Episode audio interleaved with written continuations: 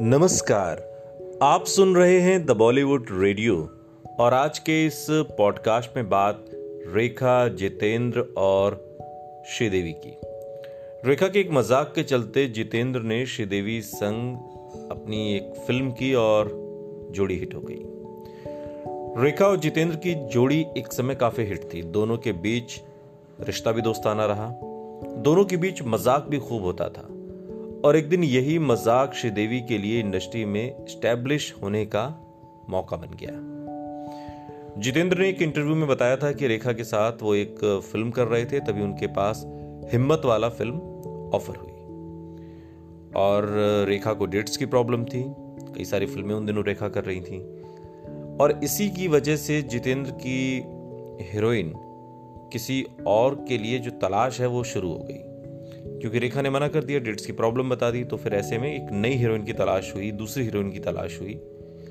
और इसी बीच रेखा ने जितेंद्र को मज़ाक करते हुए कहा, रवि, तू उस मद्रासन के साथ काम कर। अब रेखा जितेंद्र को उनके असली नाम से ही बुलाया करती थी क्योंकि जितेंद्र का जो असली नाम था, वो रवि कपूर था।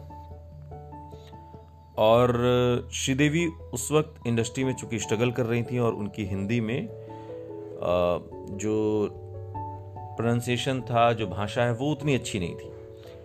लेकिन रेखा ने जितेंद्र को बार बार यही कहकर कहा कि वो एक बार श्रीदेवी संग काम करके देखे दरअसल रेखा ये बातें मज़ाक में कह रही थी।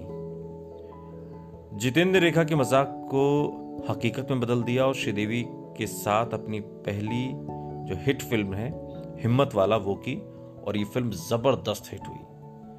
इस फ़िल्म में अगर आपने इस फ़िल्म को देखा हो तो ये फ़िल्म बिल्कुल साउथ फ़िल्मों की जो याद है वो आपको दिला देगी। बहुत सारे मटके इसमें रखे हैं, बहुत जो एक बैकग्राउंड है इस फ़िल्म का, जो वो काफ़ी एक अलग तरीके की थीम है। एक तोहफा तोहफा करके इसमें गाना भी वो काफ़ी मशहूर हुआ था। और इसके बाद दोनों की जोड़ी करीब 16 फ़िल्मों में नज़र आई।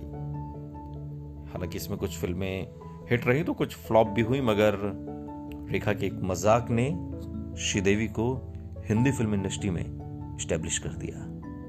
सुनते रहिए द बॉलीवुड रेडियो, सुनता है सारा इंडिया।